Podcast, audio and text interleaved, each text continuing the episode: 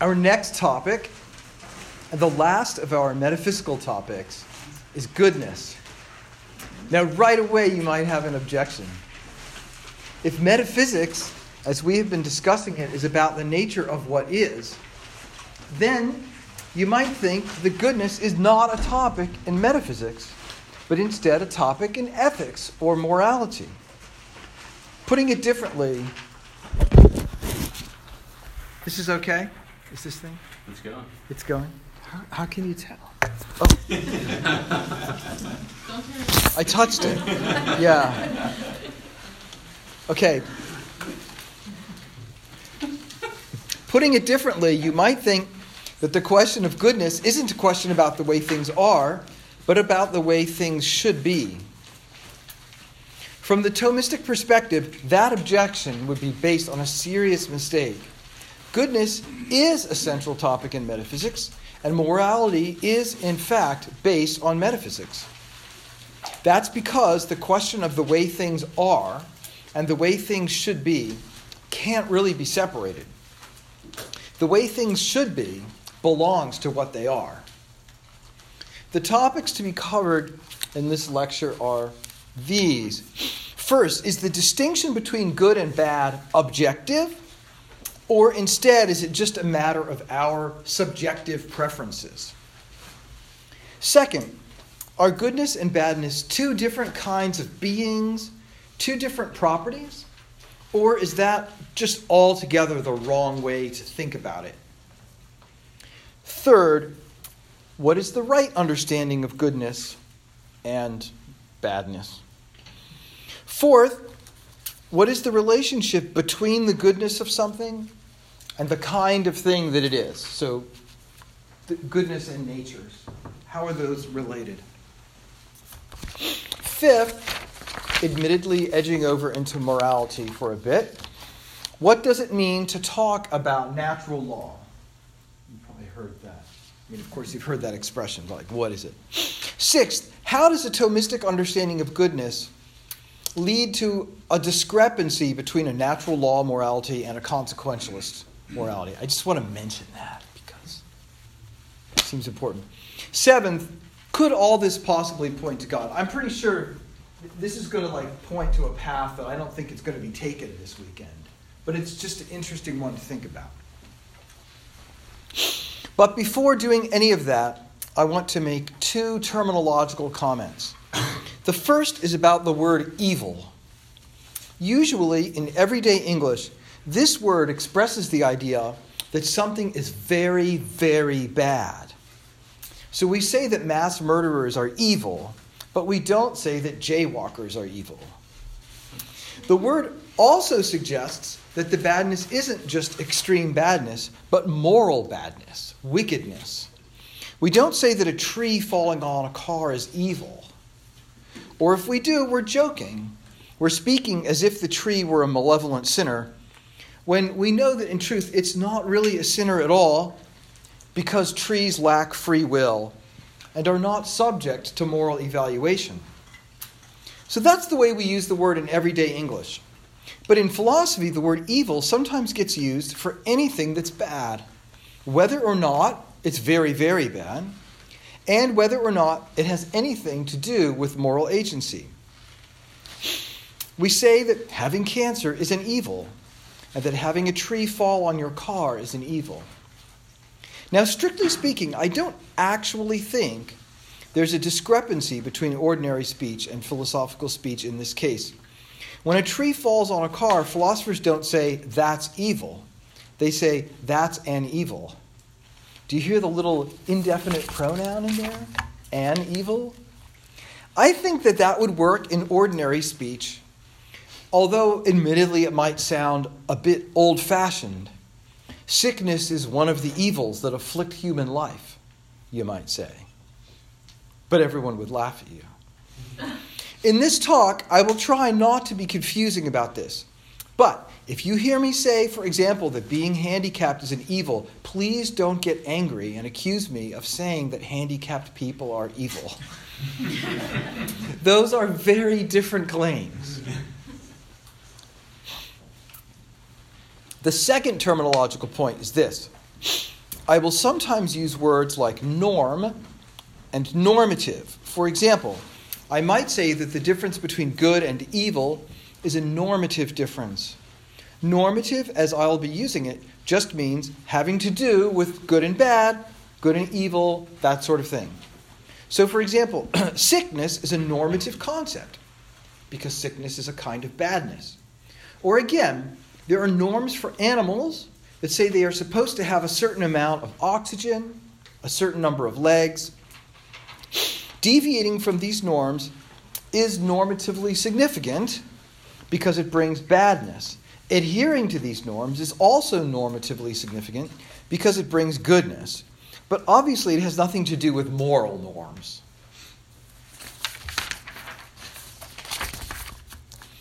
So, with that in hand, let us ask our first question Is there an objective distinction between good and evil, between what's good and bad? Is it a distinction that's out there in the world, a distinction that we can discover or fail to discover? Or does the, or does the distinction really just amount to a matter of preference? Could it be that things aren't really good or bad in themselves, and that the difference is only the difference between things we like and things we don't like? Common sense, of course, says that the difference between what's bad and what's good is objective. Normative thinking is pervasive in ordinary life. And most philosophers would agree that there really is a difference between good and bad, even if they disagreed about the best way to understand that difference. But there is a line of philosophical thought that denies it. A line of thought that says that out there in the world, there is no real objective difference between good and bad. Consider some remarks made by the 17th century Frenchman Rene Descartes, he of the cogito ergo sum fame. Descartes asks us to think of two clocks one that keeps good time and one that keeps bad time. It goes a bit too fast or a bit too slow. Descartes points out that both of these clocks obey the laws of nature equally well. The one whose minute hand goes around in exactly one hour obeys the laws of physics. But so does the one whose minute hand goes around in one hour and one tenth of a second. Did I say that right? Yeah? Okay. The clocks are constructed differently, and one of them is constructed wrong, but the wrong here only comes in when we consider the perspective of someone who wants the clock to operate in a certain way. If someone wanted the minute hand to go a little bit slower, then the slow clock would be the correctly functioning clock. There's nothing objective about it. It's just a matter of how you want the clock to go. Now extend this a bit further. Think of blood. When your blood flows through your arteries and veins, around and around, it obeys the laws of physics. But so does blood that flows out through a hole in your vein and onto the floor. In both cases, the laws of physics are being obeyed equally well. And the laws of chemistry are obeyed equally well whether you eat pizza or poison. So this suggests that there is no difference between good and bad in the world, and that the difference is only in our preferences. It's important to point out, I want to be fair, Descartes does make remarks that seem intended to temper this conclusion. He says that when we think of the human body only as a machine, then the sort of analysis that I've been describing here applies. He also says, however, that when we consider the body insofar as it is joined to the soul, then that sort of analysis does not apply. And then there really is a difference between good and bad, healthy and sick. But it's not clear how his argument is supposed to work. At least it's not clear to me. And in any case, the original idea, that kind of analysis, has a force of its own, regardless of what Descartes um, meant for it to have. There are definitely philosophers who hold that in all cases, all the time, the difference between the things we call good and the things we call bad is only that we don't like the ones we call bad, whereas we do like the ones we call good. Norms aren't out there to be discovered, they're imposed by us. The 18th century Scot David Hume, for instance, holds that you can't figure out, on the basis of a description of something, whether that something is good or bad. You can't, that is to say, figure out what ought to be on the basis of what is. Is never implies ought on this view. And to think otherwise is to fall into what is sometimes called the naturalistic fallacy. Indeed, Hume holds the difference between good and bad is really just the difference between pleasure and pain. Now, let's slow down a bit and do some logical sorting out. The core idea is that you can't figure out good and bad on the basis of the nature of what exists. You can examine your leg and notice that blood is escaping, but that doesn't tell you anything at all about whether it's good or bad. But from this core idea, you can go in at least two directions. One direction says that since you can't find the difference between good and bad by studying the nature of things, you can't figure it out at all. Because the nature of things is all there is to go on. So if you were uh, an advocate of naturalism in the sense of, uh, from the talk from last night, this would be your position. If you travel in this direction, you will end up saying that the difference between good and evil is an illusion or a projection of our preferences. Again, normative differences won't be objective, they'll be subjective at best. But there is another direction you could travel in, one suggested by um, a 20th century Englishman, G.E. Moore. You could say that although we can't figure out the difference between good and bad by examining the nature of things, we can figure it out directly by a kind of intuition. Things aren't good because they have other properties, properties that we can discover by inspection or examination. Instead, they just, they just are good. And we figure this out not by examining their natural properties, but by a sort of intuition. There are true normative differences to be found, they just aren't to be found by examining natural facts. Of these two directions of inquiry, I think the first one is plainly wrong. It just has to be false to hold that there's no difference between what's good and what's bad. The difference between courage and cowardice, or the difference between sickness and health isn't just a matter of how you and I feel about things. The second direction, by contrast, is not plainly wrong, but it has the disadvantage of suggesting that goodness or badness are properties that are somehow divorced from the rest of reality. It suggests that norms aren't tied up with the natures of the things they are norms for. Now, if this whole weekend were devoted to ethical theory, we could spend some serious time on this. But it isn't. We can't.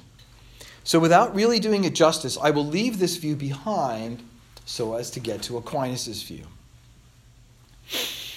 I'll leave the view behind, but not without making one last remark about it. And, also, and my remark will also be a remark about the view that I've been contrasting it with.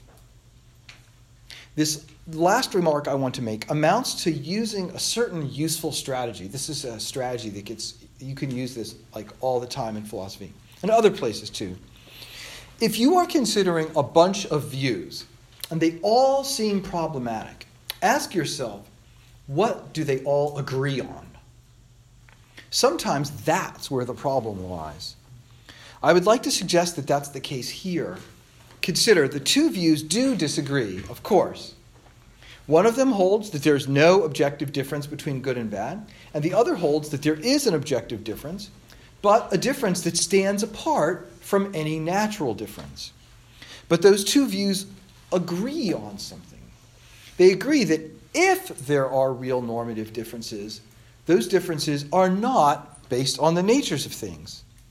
The first view holds that there's no alternative, to basing such differences on the natures of things, and therefore that there are no such differences.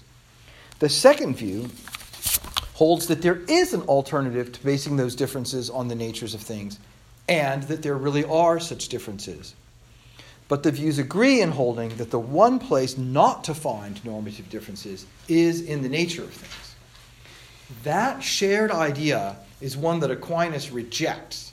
For him, the difference between good and bad is rooted precisely in the nature of things. To see this, however, is going to take a bit of time So we're shifting to the second point here. I'm going to raise a question that might appear to be off topic. There is evil in the world, obviously. Well, did God create everything or only some things? Of course, the right answer is that God is the creator of everything. But now we have a problem because if God created everything and some things are bad like death from Ebola, just for example. Then God created bad things. Augustine worried about this problem. At one stage in his life, his approach was that of the Manichees, who held that God not only created the good thing, who sorry, so Augustine at that time in his life held that God only created the good things, and there was some bad God who created the bad things. Augustine eventually came to see that this was not a good theory, but he needed to have a different and a better understanding of evil. So the idea is to grasp that evil is not a thing in the way that goodness is a thing. And I don't mean just that it's not a substance, it's not a property in the way that evil is not a property in the way that goodness is a property. Evil is not a reality in the way that goodness is a reality. Evil is not a thing or a property of a thing. Evil is a lack of what should be there. So the, the technical word usually used here is a privation. It's a lack of something that's supposed to be some, to, supposed to be there. So you know, think of what you're deprived of, right? So it's a privation. When a dog is crippled, that's bad. That's an evil. But the evil isn't a property that the dog has. Instead, we have a case of evil because the dog lacks some property that it should have scampering ability or whatever. Dogs are supposed to be able to walk. When they can't, that's bad, that's an evil, and the evilness lies precisely in their inability to do something that they're supposed to be able to do. So, badness isn't a thing or a property on a par with goodness, except that it's bad. Instead, badness isn't a thing at all. It's not a reality at all. It's a lack of a thing, a lack of a reality, a reality that's supposed to be there. So evil is real. It's not an illusion, but it's damage or lack. To say that something is bad is to say that it is marred or deficient in some way compared to what it's supposed to be like. And to. Okay, so that's yeah, good. And now we're shifting here. So to say this leads to the third topic of this session. If evil is a lack, then goodness is fulfillment or full actuality. Think of a squirrel that has a bushy tail and a sleek coat and that prances agilely from branch to bird feeder and back to the branch again. This squirrel is doing a really good job of actualizing squirrel nature. Squirrel nature is a potency, a potency to be and to live in a certain way. And this healthy, active squirrel is actualizing that potency to a very serious extent. It is a fulfilled squirrel. Goodness is fulfillment or actualization. Now you might ask, fulfillment or actualization of what? And the answer is of the squirrel's nature. Of course, the squirrel doesn't actualize every imaginable potentiality. It doesn't swim or fly or do calculus. It actualizes the potencies that belong to it according to its kind. And now you can see how Aquinas connects goodness to the natures of things.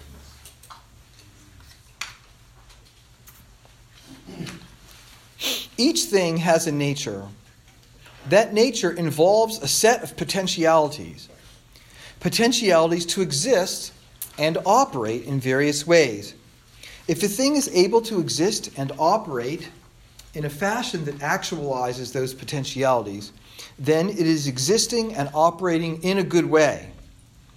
If it cannot do this, if it is damaged or thwarted somehow, then evil has befallen it. It is in a bad way. And to issue a reminder of a terminological point made earlier, there is no need to think of this as being a moral point. A squirrel who can't bury nuts will not do a good job of being a squirrel. It will do a bad job. But this is not a sin on the squirrel's part. Likewise, if you have the wrong number of toes, as one of my children did when he was born, then your foot isn't as good as it should be. But this isn't a form of wickedness. Goodness or badness, goodness or evil, need not carry any moral connotations.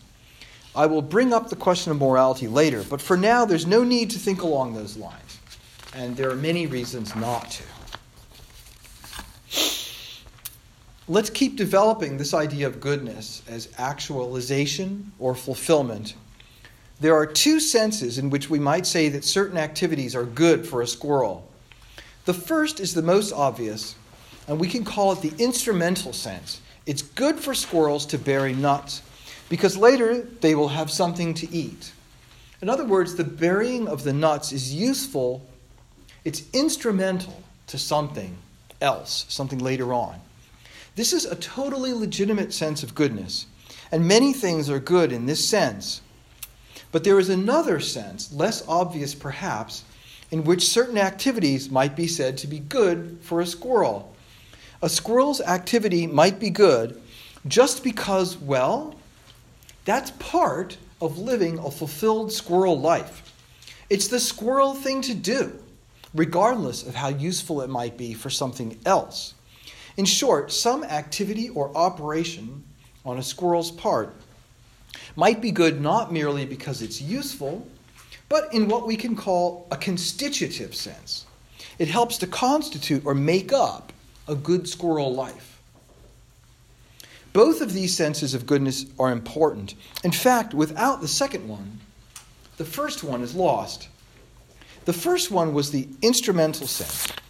But something can be good in an instrumental sense only if the thing it's an instrument for is itself good. A baseball bat is good, but only because hitting a baseball is good. A torture machine might be effective, but assuming that torture is bad, then an instrument of torture isn't good.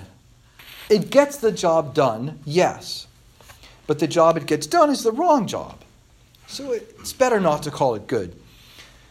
In short, then, while the instrumental sense of good might be the most obvious sense, it's not the most basic sense. The most basic sense is the constitutive sense, and without it, the instrumental sense loses its force.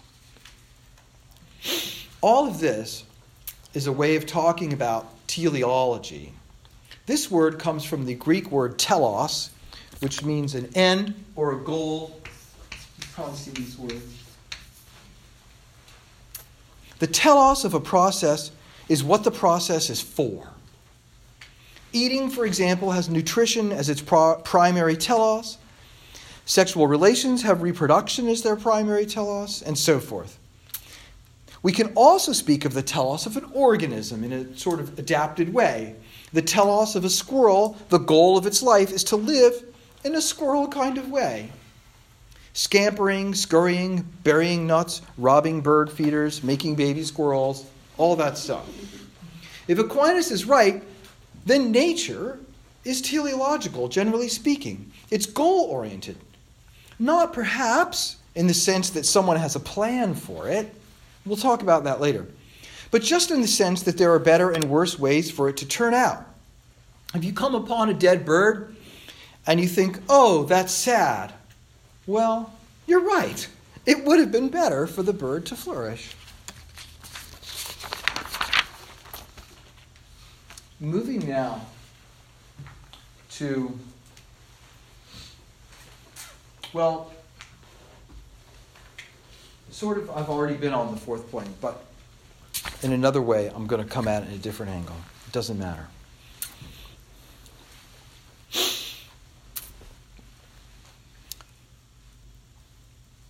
Something more about goodness and natures. If all this is correct, then there is a close connection between the goodness of a thing and the category or kind that it belongs to. Think about that squirrel again. Is it part of its nature to have a tail? Be careful how you answer.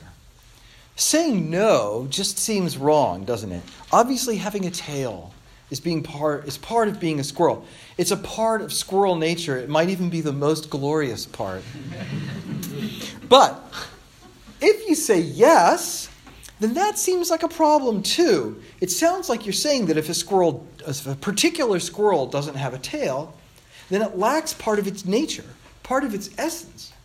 And that would seem to imply that it's not really a squirrel, which is obviously wrong.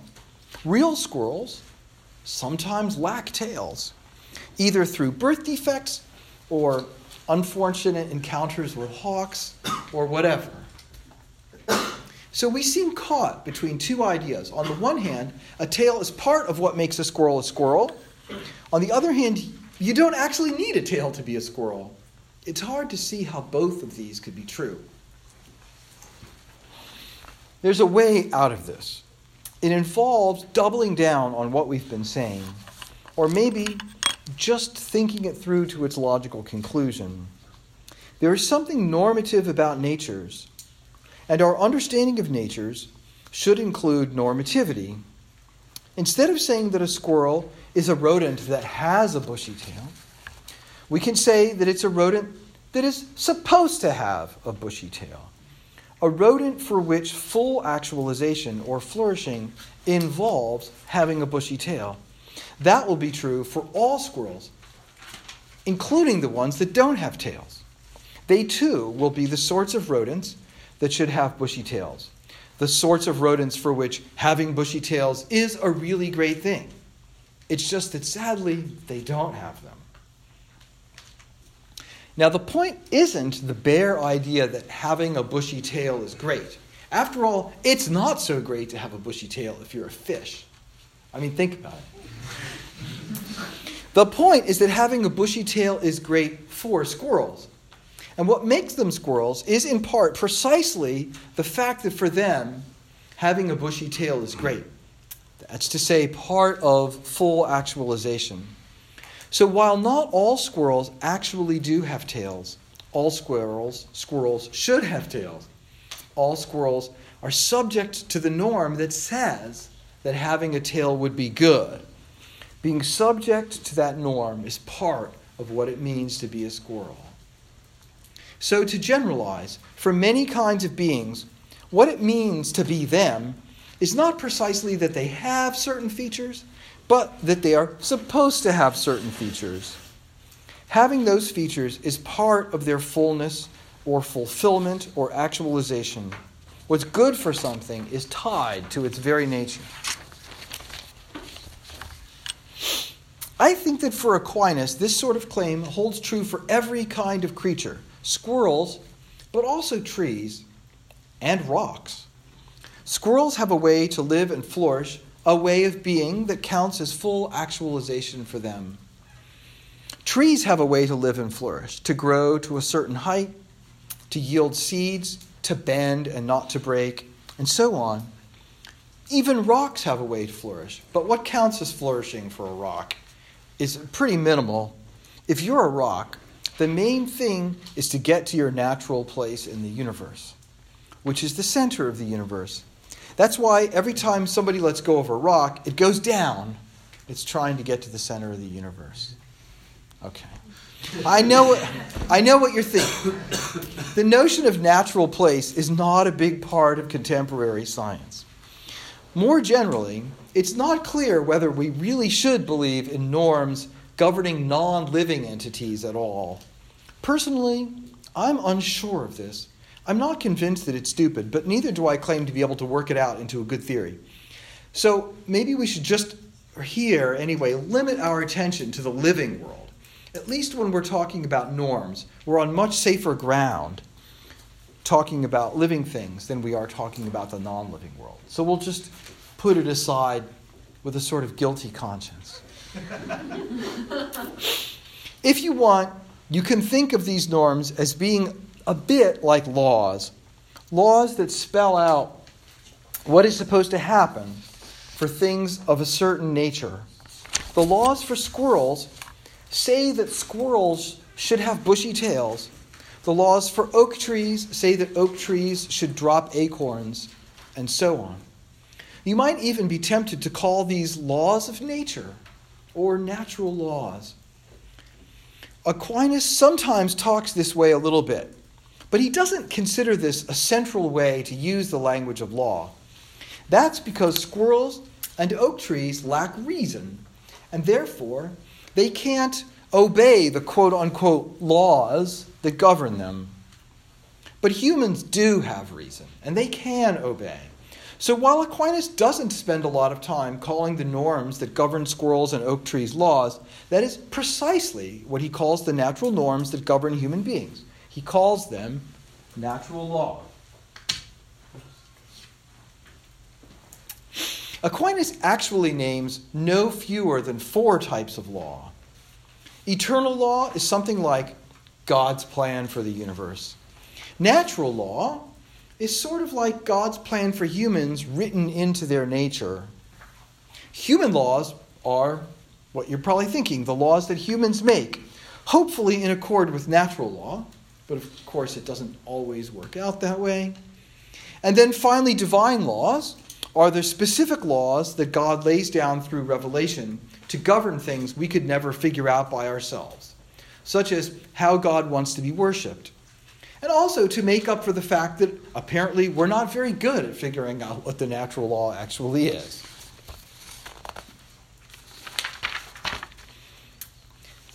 Let's just focus on natural law.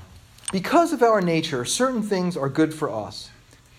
The most important are the ones having to do with reason, because that's the key element of human nature. We are rational animals. First, our rationality makes it possible for us to understand what is good for us and what isn't. Second, our rationality makes it possible for us to act freely and thereby to do what's good and avoid what's evil. Third, the things that are good for us involve reasoning itself.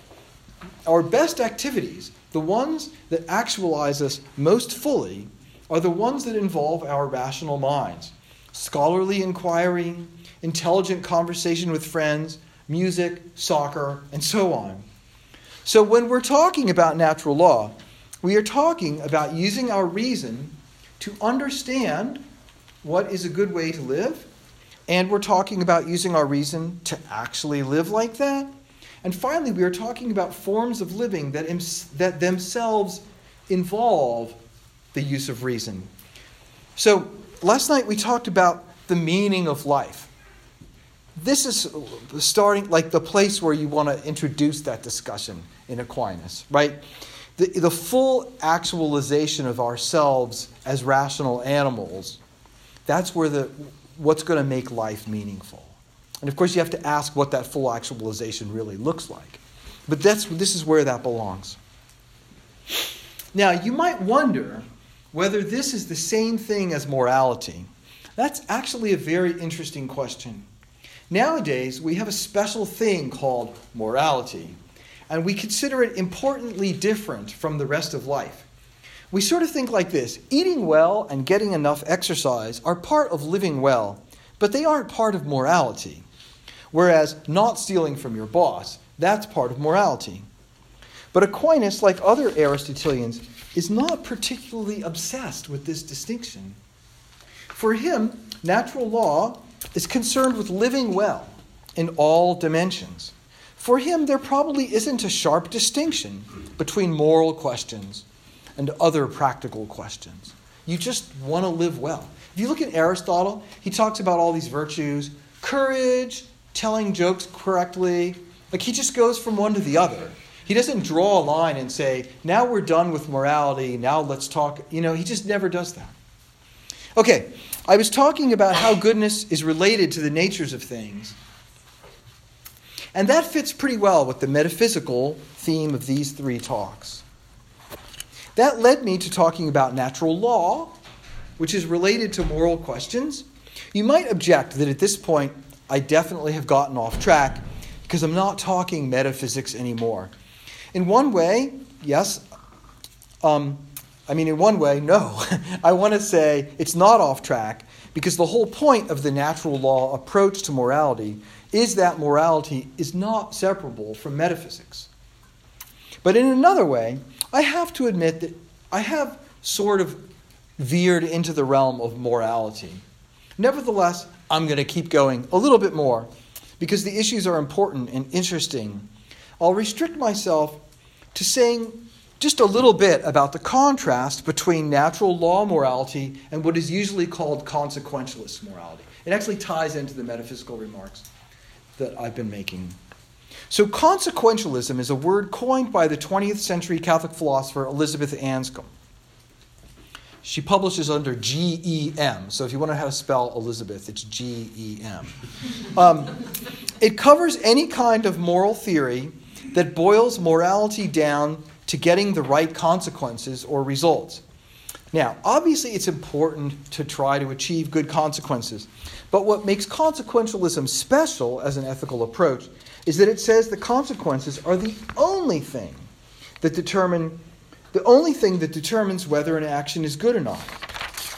Actions are better if they produce better consequences. And that's the only criterion. It doesn't matter at all what type of action you are performing. If, in the situation you are in, you can bring about the best consequences by digging a hole, you should do that. If, in the situation you were in, you can bring about the best consequences by giving a philosophy talk, you should do that. And if, in the situation you are in, you can bring about the best consequences by torturing an innocent person, well, it might not be fun, but that's what you should do. You should always do what brings about the best consequences, regardless of the type of action that it is hole digging, philosophy talking, torture. No type of action is ever automatically wrong. It just depends on the situation.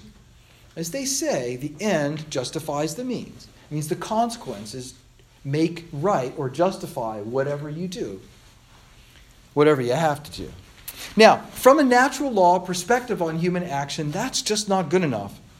Actions do lead to consequences, and evaluating those consequences is an important part of deciding whether an action is good or not. But consequences aren't everything. Some action types are just bad because they go against what is good for humans. They violate what is constitutive of our good as rational animals. Some examples include killing the innocent or certain sexual acts. Even if you can get amazingly good consequences out of these, you shouldn't do them because just doing them at all is acting in a way that is out of whack with what constitutes the human good. Consequentialism is all about instrumental goodness, but that's not good enough. A final point for this final metaphysics talk. If something exists at all, then it fulfills its nature at least a little bit. That means that everything is good, at least a little bit. But beyond doing the bare minimum, how fully do things fulfill their natures? What is reality's batting average? Aquinas thinks it's actually pretty high he thinks that most things mostly do a fairly good job of achieving their ends. Now, reading the newspaper might make this seem implausible because almost everything there is bad news. But of course, also, we all know that that's deceptive. You know what they say if it bleeds, it leads, right? No one reports that most airplanes land safely, most children get to school without being hit by cars, and so forth. So perhaps Aquinas is right, and perhaps most things that happen are good. On the third hand, it's complicated. Most fish and insects die before reaching maturity, and likewise most oak trees. It's true that almost all the squirrels you see are successful, but maybe that's only because all the unsuccessful squirrels are dead. so, as I say, it's complicated. But even if you take a moderately pessimistic view, you still might think that turn, things turn out well remarkably often, often enough that it can't be due to chance. And if you think that, then you will want to ask what is responsible for this impressive outcome? One thought might be that each thing has an internal explanatory factor that guides it towards a good outcome. Even if there are a lot of failures, there's still a sort of internal guidance system. Teleology, in other words. You might even call that internal guidance system a thing's nature. But here's another thought. Perhaps an additional thought, I mean. Perhaps nature's halfway decent batting average is a sign not merely of internal teleological natures, but of intelligence. And since it's clear that there's no intelligence in oak trees or fish, or even squirrels, perhaps nature's halfway decent batting average is a sign that some intelligent being other than oaks or fish is somehow guiding them to their ends. If that makes sense, then it makes sense to wonder whether the goodness of things points to the existence of God. But that's a tough topic, one that we can't discuss here. Instead, we need to arrive at a different sort of end, and a good one, too. The end of this talk. Thank you.